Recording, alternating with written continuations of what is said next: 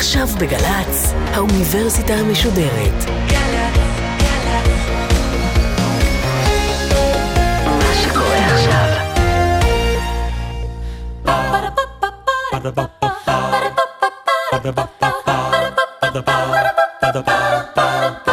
האוניברסיטה המשודרת מציגה מבוא ל עם קובי מידן, והסמסטר טקסטים מכוננים של הישראליות. והפעם שיחה עם הפרופסור דוב שוורץ מאוניברסיטת בר אילן על אורות, מאת הרב קוק. עורכת ראשית, מאיה גאייר. שלום לכם. הרב קוק הוא ללא ספק הדמות הדומיננטית בתולדות הציונות הדתית בישראל.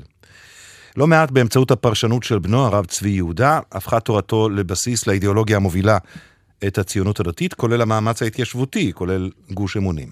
הרב קוק הבן הוא גם שערך את הטקסט שבמרכז המפגש שלנו היום. שמו של הטקסט הזה אורות, הוא יצא לראשונה בשנת 1920, כמעט בן 100. כמה מילים על הרב אה, אברהם יצחק הכהן קוק, ביוגרפית, הוא היה פוסק, מקובל, איש קבלה והוגה דעות. בילדות שלו, ונדמה לי שזה משמעותי, החינוך שלו היה מעורב, היו השפעות ליטאיות, אבל גם השפעות חסידיות, בעיקר של חב"ד. נדמה לי שנפגוש אותן גם בהמשך, אחר כך הוא למד בישיבת וולוז'ין, אה, אולי חוד החנית של הישיבות הליטאיות. הוא כיהן בחו"ל כרב בשתי ערי מחוז לא מאוד גדולות, ובשנת 1904, הוא כמעט בן 40 כבר, הוא עלה לארץ ישראל.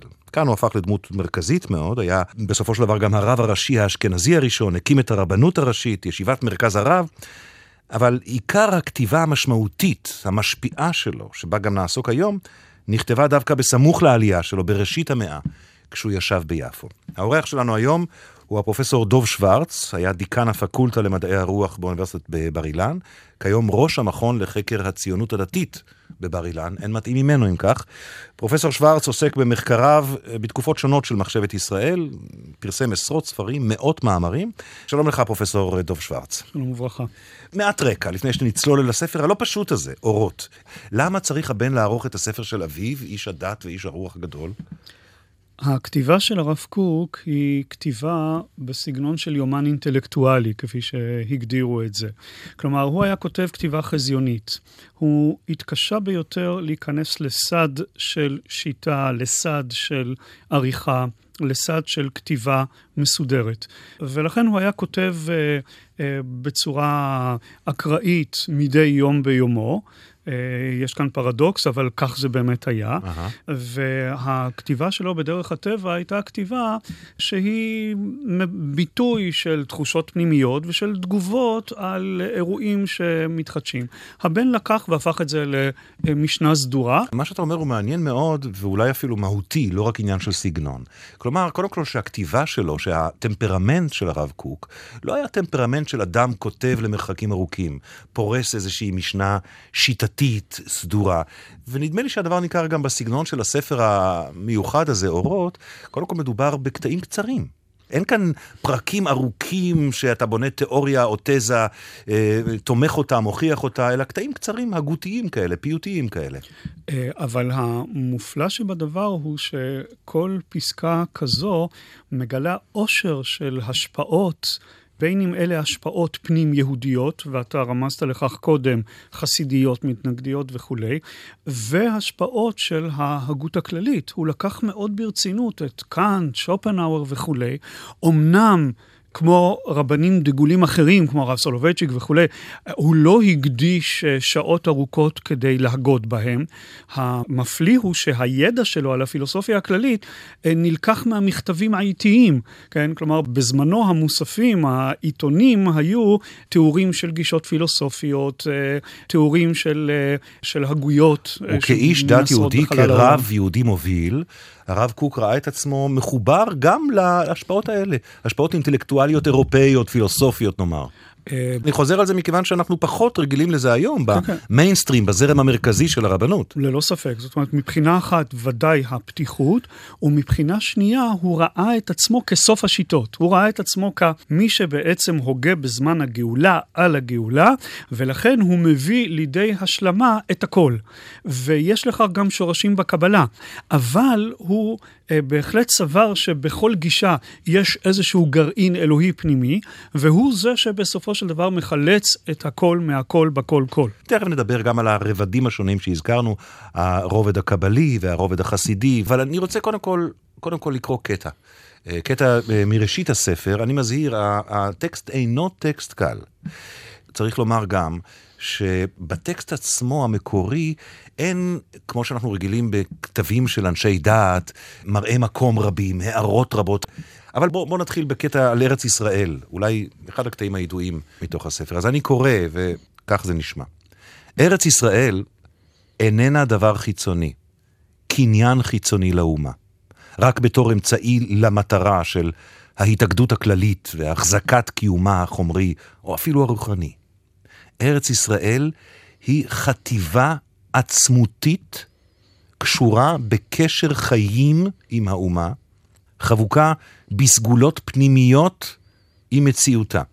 המחשבה על דבר ארץ ישראל שהיא רק ערך חיצוני כדי העמדת אגודת האומה, אפילו כשהיא באה כדי לבצר על ידה את הרעיון היהדותי בגולה, כדי לשמור את צביונו ולאמץ את האמונה והיראה והחיזוק של המצוות המעשיות בצורה הגונה, אין לה הפרי הראוי לקיום. כי היסוד הזה הוא רעוע בערך איתן הקודש של ארץ ישראל. והוא ממשיך, אני יודע שזה קשה, אבל לכו איתי עוד דקה. האימוץ האמיתי של רעיון היהדות בגולה, בוא יבוא רק מצד עומק שיקועו בארץ ישראל, ומתקוות ארץ ישראל יקבל תמיד את כל תכונותיו העצמיות. פרופסור אצילו. טוב, כדי להבין מה הרב קוק אומר, אה, אנחנו צריכים לדבר לפחות על שני רבדים, ושוב, כמו שאמרנו מקודם, מאחר שיש כל כך הרבה השפעות בכל פסקה, הרי שהרב קוק, להערכתי, מראש כתב את זה באופן הזה שניתן לקרוא אותה יותר מפעם אחת, mm-hmm. ולאור uh, uh, רקע שונה. אז קודם כל, uh, צריך אולי להקדים שבמשך הדורות התהוו שתי תפיסות של ארץ ישראל. תפיסה אחת התהוותה במאה ה-19 במיוחד כארץ לאום. ארץ ישראל היא כלי ללאום היהודי, היא המקום שבו עם ישראל מנהל את חייו, יוצר את יצירתו החומרית, הרוחנית וכן הלאה. תפיסה שנייה של ארץ ישראל היא שלמעשה הארץ היא קליפה דקה לישות אלוהית חיה פועמת ונושמת. כלומר, כאן מדובר בתפיסה שהיא מיסטית, מקורה בקבלה. מדובר בתפיסה שארץ ישראל שאנחנו רואים, האדמה, הערים, האנשים, זה בעצם כיסוי לכוחות אלוהיים תוססים ופועלים. וכאן באמת הרב קוק מסתמך על הקבלה.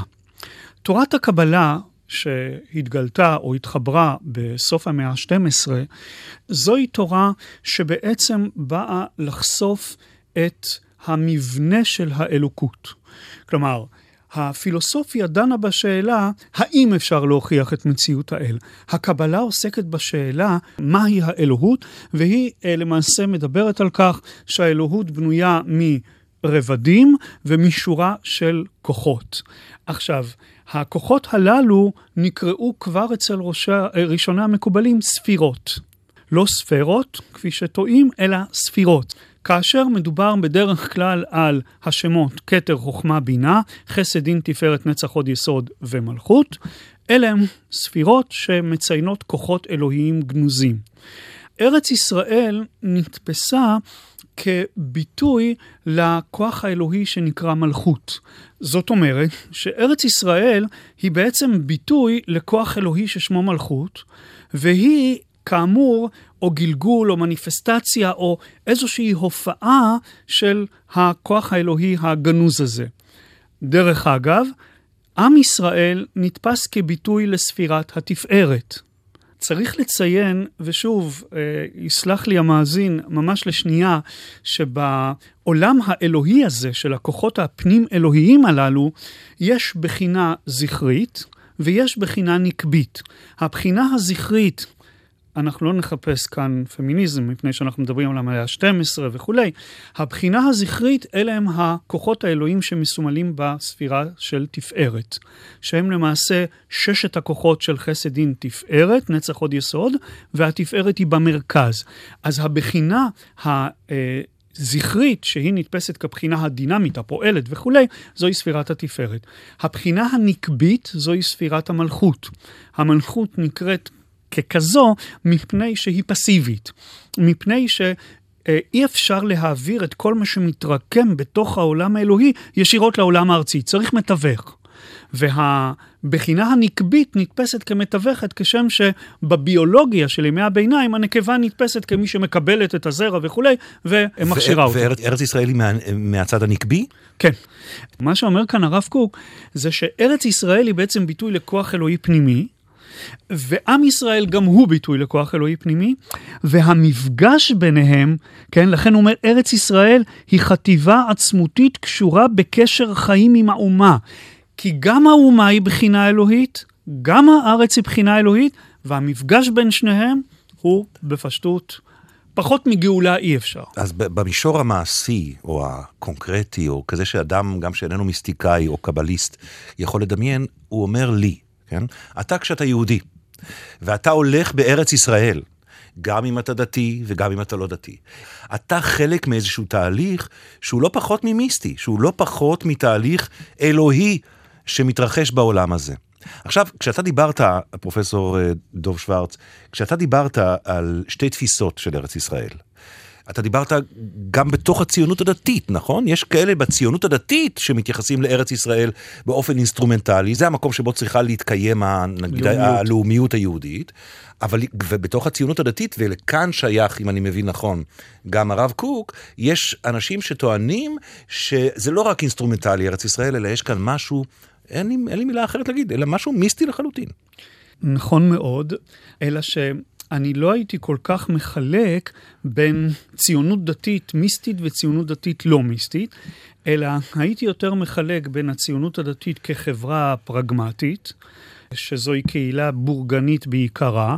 גם חלק גדול מהיישובים ביהודה ושומרון הם יישובים בורגניים לחלוטין.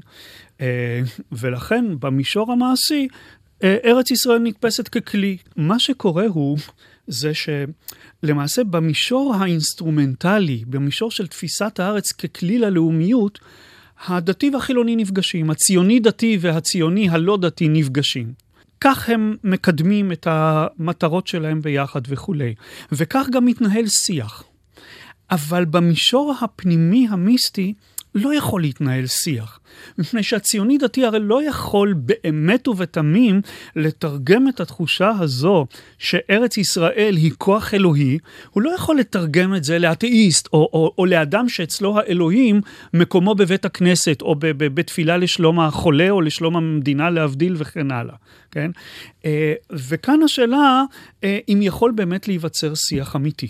זאת השאלה מרתקת, כי אחד הדברים שידועים בידע הכללי על הרב קוק, זה שהוא באמת ראה בחלוצים כלי מרכזי בהגשמת הגאולה. אז מה, הם כלי טיפש, כלי עיוור, כלי שלא מבין את תפקידו? אני לא יודע אם צריך לקרוא לזה במונח טיפש או עיוור, הרי אנחנו יודעים שגם בתהליך ההיסטורי אפשר לעמוד על המשמעות המרכזית שלו רק אחרי שהוא מסתיים. אז אה, באותה מידה גם אה, הרב קוק אה, סבר כך. מה אומר כאן הרב קוק על הגלות? הוא מדבר על הגלות שרק בתנאי מסוים היא יכולה לעבוד או יכולה להתקיים. ליתר דיוק הוא מזהיר אותנו מן הגלות, ובל נשכח שהבן שלו המשיך הלאה ודיבר על חיסולה של הגלות. Uh, מבחינה זו הייתה קרבה בין הרב צבי יהודה לבין בן גוריון, ואנחנו לא, לא ניכנס לזה. אז נכון, הרב קוק מזהיר כאן ואומר שאם אנחנו נשתקע בארץ ישראל רק כפרופגנדה, אנחנו נפסיד. למה הוא מתכוון כאן? מקים המזרחי הרב ריינס, כן? הרי ביקש לסחוף אליו את העולם החרדי, ולכן הוא בא ואמר להם, רבותיי, הציונות לא קשורה לגאולה ולא קשורה לדת. בואו הצטרפו אלינו כי אין כאן שיתוף פעולה עם עוברי עבירה, כי הציונות לא קשורה לזה. הרב קוק לעומת זאת יצא בחריפות נגד זה, ואומר לא ייתכן ליצור שיתוף פעולה חיצוני בלבד. אלא חייבים לומר את האמת. והאמת היא שהציונות הדתית והציונות בכלל נובעות מן האלוהות עצמה. התהליך שמתרחש כאן הוא תהליך אלוהי. ולכן הרב קוק סירב ליצור שיח על בסיס שאיננו בסיס אלוהי מיסטי. אבל מה לעשות שזה לא עובד? אז לכן, כמו שאמרת, מבחינתו החלוצים לא מודעים לכוחות המיסטיים הפועמים בתוכם. זה יוצר פרדוקס. אלה שיכולים להגשים את המעשה הגאולי, הלאומי, הישועי הזה, הם אינם אנשים דתיים. ואלה שהם אנשים דתיים אינם יכולים להגשים את המעשה. מתי הפרדוקס הזה נחשף אבל? כמעט לא בתקופתו של הרב קוק עצמו. זאת אומרת, אה, בתקופתו כולל עשרות שנים לאחר מכן, הציונות הדתית לא הייתה כוח בולט שאי אפשר היה להתעלם ממנו. ברגע שהוא נעשה כוח כזה מאמצע שנות ה-70 של המאה שעברה, אז כבר אי אפשר היה להתעלם מזה, ואף פתאום מגלה עם ישראל שיש חלק ניכר שהוא מקיים איתו יחסים יומיומיים ושיח יומיומי על בסיס מאוד מאוד משותף של גורל משותף וכולי, אבל הוא לא מסוגל להעביר את כל השיח. שתי הערות... Uh... אה, על הרב קוק, בטרם נצלול לעוד קטע מתוך הכתיבה שלו, ראשית שהוא ניסה להיות גם מנהיג פוליטי, הוא ניסה להקים תנועה פוליטית, והוא לא צלח, הוא לא היה איש פוליטי מוכשר, הוא לא היה מנהיג המונים בטבעו. ולא רק הוא, אלא גם לתלמידיו הוא הנחיל את היצר הזה במרכאות. הנזיר הרב דוד כהן, אביו של הרב שרי שוב כהן מחיפה. אה, הנזיר היה עומד ליד הכותל ומצפה לשמוע קולות שיקראו לו להנהיג את עם ישראל. הרב חרל"פ, גם הוא היה ממאזיני הכותל. הרב צבי יהודה הבן הצליח. והרב צבי יהודה באמת הפך דור שלם של רבנים, לאנשים פוליטיים. למנהיגים מעשיים. כן, חנן פורת, אליעזר ולדמן, הרב דרוקמן אה, וכולי. אה, כל הרבנים הללו, הם למעשה היו אנשים פוליטיים, הם ו... היו גם חברי כנסת. ועוד הערה שהיא חצי ביוגרפית וחצי גם מהותית מעבר לביוגרפיה. אני מבין שהמעבר שלו לארץ ישראל, עלייתו ארצה, בגיל לא צעיר, הוא היה כמעט בן 40, 39, סימנה איזשהו מהפך מחשבתי גם אצלו. אה, כאשר הרב קוק היה באותם ערים שהוא היה אה, רב בהם, החשיבה שלו כלפי החילוניות הייתה חשיבה של דחייה מוחלטת. כן? הוא כתב את המשפט המפורסם שגדול המרחק שבין שומר מצוות למי שאיננו שומר מצוות מאשר המרחק שבין יהודי לגוי. אה, משפט מאוד מפורסם, והרב צבי יהודה לא רצה להדפיס את הכתבים שנתפסו בחוץ לארץ, את אותם מאמרים, שהרב קוק אגב פרסם אותם בכתב עת אנטי-ציוני, הפלס. כלומר, הפוך לדרך שבה הוא נרשם בתודעה הציונית. הוא נצרב, הרב קוק, בתודעה הציונית כמי שמבטל את ההבדלים בין החלוצים לאנשי הדת, אבל ההתבטאויות המוקדמות שלו הן הפוכות, אומרות, מי שלא מקיים מצוות, הוא יותר רחוק מהיהדות מאשר גוי. אין ספק שבשאלת היחס אה, לעוברי עבירה, תפיסתו בארץ הייתה הפוכה ב-180 מעלות לתפיסתו mm. בחו"ל. אמנם גם בחוץ לארץ הוא אהד את המעשה הציוני, אבל כאן הוא לראשונה נתקל. האידיאלים הללו, בצעירים הללו שהיו מוכנים אה, להקריב הכל על מנת לממש את האידיאולוגיה, וכאן באמת ההשקפות שלו השתנו. קטע נוסף ומשונה מאוד, כמעט מצמרר, הייתי אומר, מתוך אה, אורות. הוא מופיע בחלק שנקרא אורות המלחמה, ואני קורא אה, קטע ממנו. כשיש מלחמה גדולה בעולם, מתעורר כוח משיח. עת הזמיר הגיע. זמיר עריצים. הרשעים נכחדים מן העולם, והעולם מתבשם, וכל התור נשמע בארצנו. היחידים הנספים בלא משפט, שבתוך המהפכה של שטף המלחמה, יש בה ממידת מיתת צדיקים המכפרת. עולים הם למעלה בשורש החיים, ועצמות חייהם מביא ערך כללי לטובה ולברכה. אני מדלג, ואחר כך, כתום המלחמה, מתחדש העולם ברוח חדש, ורגלי משיח מתגלים ביותר. קודם כל, הרקע ההיסטורי זה מלחמת העולם הראשונה. כן. דבר שני, הוא אומר כאן דבר בא לכתב בשפתיי. הוא מברך את המלחמה ככוח מרענן, ככוח מכניס חיים, וגם המתים שלא בצדק משמנים את גלגלי הישועה. אז קודם כל צריך לומר שלא רק הרב קוק ראה את זה, זאת אומרת, אה, הוגים רבים תלו במלחמת העולם הראשונה תקוות אדירות בכל מיני כיוונים אידיאולוגיים. אבל אה, לי באמת קשה לראות את הדברים הללו דווקא אצל הוגה כזה, אבל מבחינת הרב קוק, אה, הדברים הם מאוד ברורים.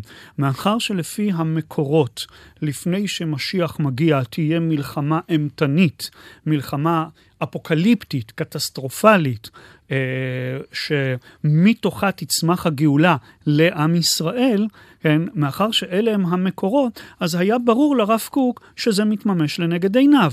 זה היה ממש כמו פאזל, שכל פעם אתה שם עוד חתיכה ועוד חלק ועוד חלק, ומבחינה זו, מלחמת עולם היא בדיוק האירוע שאם אפשר אפילו לומר, הוא ציפה לו. בל נשכח שבזכות המלחמה הזו גם הגיע שלטון המנדט, והתקוות שהיו תלויות בשל... בשלטון המנדט היו ממש ביחס הפוך לתוצאות שלהם. אם אתה מסכים, פרופסור שוורץ, עם הקביעה אה, שהשמעתי בהתחלה, שבאמת הספר הזה והאיש הזה הם הטקסטים המכוננים של הציונות הדתית, ואם כן, מה הפך אותם לכאלה? הרב קוק היה גם הוגה וגם אידיאולוג וכולי. עכשיו, מה שקרה הוא מבחינה היסטורית, זה שאת הכתבים היותר מופשטים שלו הוא נתן לרב דוד כהן לערוך, לנזיר. ואת הכתבים שיש להם יותר זיקה לאידיאולוגיה, הבן שלו ערך. והרב צבי יהודה היה בעל סמכותיות, והוא החליט מה לטפטף ומה להוציא וכן הלאה. והספר אורות הוא למעשה הספר שמבטא בתמציתיות עד כמה שאפשר לומר, את התפיסה הזו שארץ ישראל ועם ישראל הם ישויות אלוהיות, והגאולה היא בעצם לא רק גאולה ארצית, אלא, עד כמה שזה נועז, גאולה לאלוהות עצמה. זאת אומרת, אלוהים כביכול נגאל עם גאולת העם והארץ. אז זה הטקסט המרוכז ביותר, שלוקח את כל המערכת הסמלים המיסטית ונותן לה מבע אה, עברי עכשווי, שוב, לפי הרב קוק, והתרגום של המערכת המיסטית למערכת הזה יצרה שפה מאוד מאוד אה, מפותלת. רמזתי גם קודם על הוויכוח שהיה קיים, שאתה לקחת בו צד שבהתחלה אה, נחשב פחות דומיננטי בוויכוח. אבל השאלה האם בנו, אה, הרב צבי יהודה, שבאמת היה כוח משפיע מאוד על הקמת גוש אמונים, ולא צריך להגיד כמה גוש אמונים השפיע על תולדות המדינה הישראלית, הוויכוח כאמור הוא האם צבי יהודה, הרב, הבן, הוא ממשיך דרכו האמיתי של אביו, של הרב קוק, או, כמו שטענו לא מעטים, הוא בעצם לקח איזה אלמנט, מרכיב אחד מתוך התורה שלו, דהיינו ארץ ישראל, ואותו הפך לחזות הכל. ומכיוון שהוא ביטל או העלים את הדברים האחרים, הוא לא בעצם הבין את משנת אביו בכוליותה, והוא איננו ממשיכו. קודם כל, שאלת חכם חצי תשובה, זאת אומרת, כבר בשאלה שלך דייקת ובאמת אמרת שגוש אמונים לא צמח מהרב צבי יהודה קוק, כמו שזה לעיתים נתפס בטעות. גוש אמונים צמח מהבורגנות הציונית-דתית, ממניין הלל ברמת גן וכולי, ובשלב מסוים אה, הרב קוק עם קבוצת תלמידי חכמים של ישיבת מרכז הרב, אה, למעשה השתלטו כמעט באופן טוטאלי על, על הגוש עצמו. הרב קוק הבן, יש לומר. הבן, כן. בוודאי. עכשיו, שוב, אין ספק בכך שהרב צבי יהודה הדגיש פן מסוים בהגותו של הרב קוק. על זה אין חולק, הוא הדגיש את הפן של ארץ ישראל, את הפן של התממשות הגאולה וכן הלאה. אבל מבחינת סדרי עדיפויות לבוא ולומר שהרב קוק עצמו לא היה עם אינטרס כזה, אני חושב שקשה לומר מבחינה אה, היסטורית אה, גרידא, מפני שהרי הרב קוק הרי ניהל שיח מתמיד עם הרב דוד כהן, עם הרב אה, יעקב משה חרל"פ, עם קבוצת אה, מעריצים באופן סדיר ויומיומי. אז לכן אני חושב שזה מופרך לומר שבעצם הרב קוק היה לא מובן. הרי בעצם היה כאן חוג מיסטי. ניתן לומר שזה מן החוגים המיסטיים האחרונים שצמחו במאה ה-20. מדובר כאן ממש בקבוצה, ואגב, החוג המיסטי הזה המשיך אחרי פטירתו של הרב קוק. אחד הקטעים היפהפיים זה שכאשר הכריזו על קום המדינה, הרב צבי יהודה מספר שהוא נפגש עם הרב חרל"פ, ושניהם ישבו עם עיניהם אה, ארצה, עם ראש חפוי, ואמרו, מאת השם הייתה זאת. זאת אומרת, עצם העובדה שהכריזו על מדינת ישראל קטנה, מצומקת, ללא, ללא נחלות האבות וכולי, אז בסדר, אז צריך לקבל, אם הקדוש ברוך הוא גוזר שהגאולה תלך באופן הזה, אז כך היא תלך. זה סממן של, של חוג מיסטי. הרב קוק הלך לעולמו ב-1935. את אה, שני המאורעות המעצבים את התודעה היהודית במאה ה-20, ולא רק במאה ה-20, אולי גם הרחק הלאה, הוא לא זכה לראות. הראשון הוא כמובן השואה, והשני הוא התקומה, מה שנהוג לומר, כלומר, הוא ראה את תחילת המעשה הציוני ואפילו את המשכו, אבל את, ה, את הכרזת העצמאות הוא לא זכה לראות. ובהקשר הזה אני רוצה לשאול אותך, מה תאמר לאלה שאומרים שהמפגש שיוצר הרב קוק במשנתו הוא מהותית מפגש מסוכן, מעצם טיבו. ההפגשה של חשיבה מיסטית, של חשיבה דתית רליגיוזית, לא הלכתית, עם פוליטיקה יומיומית. היא, יש בה חומר נפץ, שימצאו האומרים, שאת פירות הביושים שלו אנחנו אוכלים היום. מה תאמר על זה? אמ, קודם כל, אה, לגבי הנושא של המאורעות הללו, אז הרב צבי יהודה כן פירש את המאורעות הללו, והשאלה היא עד כמה הרב קוק עצמו היה אה, סומך על פרשנות בנו, ואני בכל זאת אה, מאלה שמקרבים ביניהם ולא חוצצים ביניהם. והרב צבי יהודה מבחינתו היה מאוד ברור, השואה היא ניתוח כואב, מאחר ש... הקדוש ברוך הוא ראה שעם ישראל לא מוכן לחזור לארץ ישראל ונאחז בגלות, אז היה צורך בניתוח, והרב צבי יהודה דורש את הדברים הללו לפרטי פרטים. זאת אומרת, המרד של הגטאות מבחינתו, זה היה דגם של... מאבק חסר סיכוי, שאלוהים העביר את עם ישראל באירופה, על מנת שהדגם הזה יצליח במחתרות פה בארץ. עם כל זה, כמה זה שאני פשוט... מבין את הצורך הפסיכולוגי במתן פרשנות כזאת, היא עדיין מקוממת. אבל אה, שוב, לגבי השאלה שלך, האם יש כאן סכנה, האם יש כאן חבית של חומר נפץ, ואני יודע שאוהבים להשתמש בביטויים הללו, אה, אני מודה באשמה, אבל צריך לקחת בחשבון מה האיזון הנכון בין אותו גורם שהזכרתי קודם, הגורם החברתי, הבורגני וכולי של הציונות הדתית, ששואפת להשתתף בעולם המודרני ולהיות חלק מן העולם המודרני, ואפילו הפוסט-מודרני, לבין המשקע המיסטי הזה. זו השאלה הגדולה. היה ברור לי למשל שב-2005 בהתנתקות, כאשר uh, ראיינו אותי, הציונות הדתית תקרוס ויהיה שבר ענק, אמרתי, read my lips, הציונות הדתית לא תקרוס, הכל ימשיך כפי שהיה, יש בה מספיק חוסן להשתתף במציאות המודרנית, רצון להשתתף במציאות המודרנית והפוסט-מודרנית מכדי לוותר, והזיקה בינה לבין העם כולו היא דבר שמתחנכים בחינוך הפורמלי והלא פורמלי הציוני דתי וכן הלאה. אז אני אומר, הנה למשל, היה לנו דוגמה של מקרה מבחן, ובמקרה המבחן הזה, החיים עצמם גברו על המיסטיקה. לסיום אני רוצה לשאול אותך, פרופסור דוב שוורץ, אה, בתודעה החילונית הרב קוק קיים כשם של רחוב. הוא לא דמות משפיעה, הוא לא דמות נקראת, הוא לא דמות שמתקיים איתה שיח. ואני רוצה לשאול אותך, אה, האם בציונות הדתית היום, הוא עדיין ככה הקול המרכזי, או שכבר יש קולות שמתרחקים מאוד ממנו? מה, מה היקף ההשפעה והנוכחות שלו היום בחשיבה הדתית-ציונית? לגבי הידע על הרב קוק ברחוב החילוני, השאלה היא כמה באמת גם אה, ברחוב שלנו, ואני מצטער לומר את זה, כמה מכירים את מאמריו המרוממי רוח של ביאליק למשל. ואולי כדאי גם לומר שבכלל התודעה של חקר הרב קוק צמחה מחוגים למחשבת ישראל. אז אי אפשר לתת לזה ציון של דתי או חילוני, אבל זה צמח מהאקדמיה. אבל נכון שבציבור הציוני-דתי ולעניות דעתי, זוהי דמות מרכזית שממשיכה להשפיע ולהכות שורשים. נכון שהעולם הציוני-דתי השתנה באופן טוטאלי אה, בשלושים השנים האחרונות, ונכון שאי אפשר בכלל להשוות את הציונות הדתית של היום לציונות הדתית בעבר, אבל להערכתי, מערכת החינוך הציונית-דתית עדיין מושתתת על הרב קוק as is, עם כל המגמות האידיאולוגיות העמוקות, ואנחנו עוד נראה את הפירות הללו.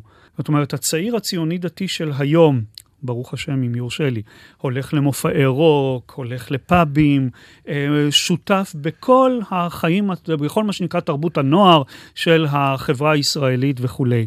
אבל הרב קוק עוד לא אמר את המילה האחרונה. פרופסור דור שוורץ, אה, בשיחה על אורות, הספר של הרב קוק. תודה רבה לך. בבקשה.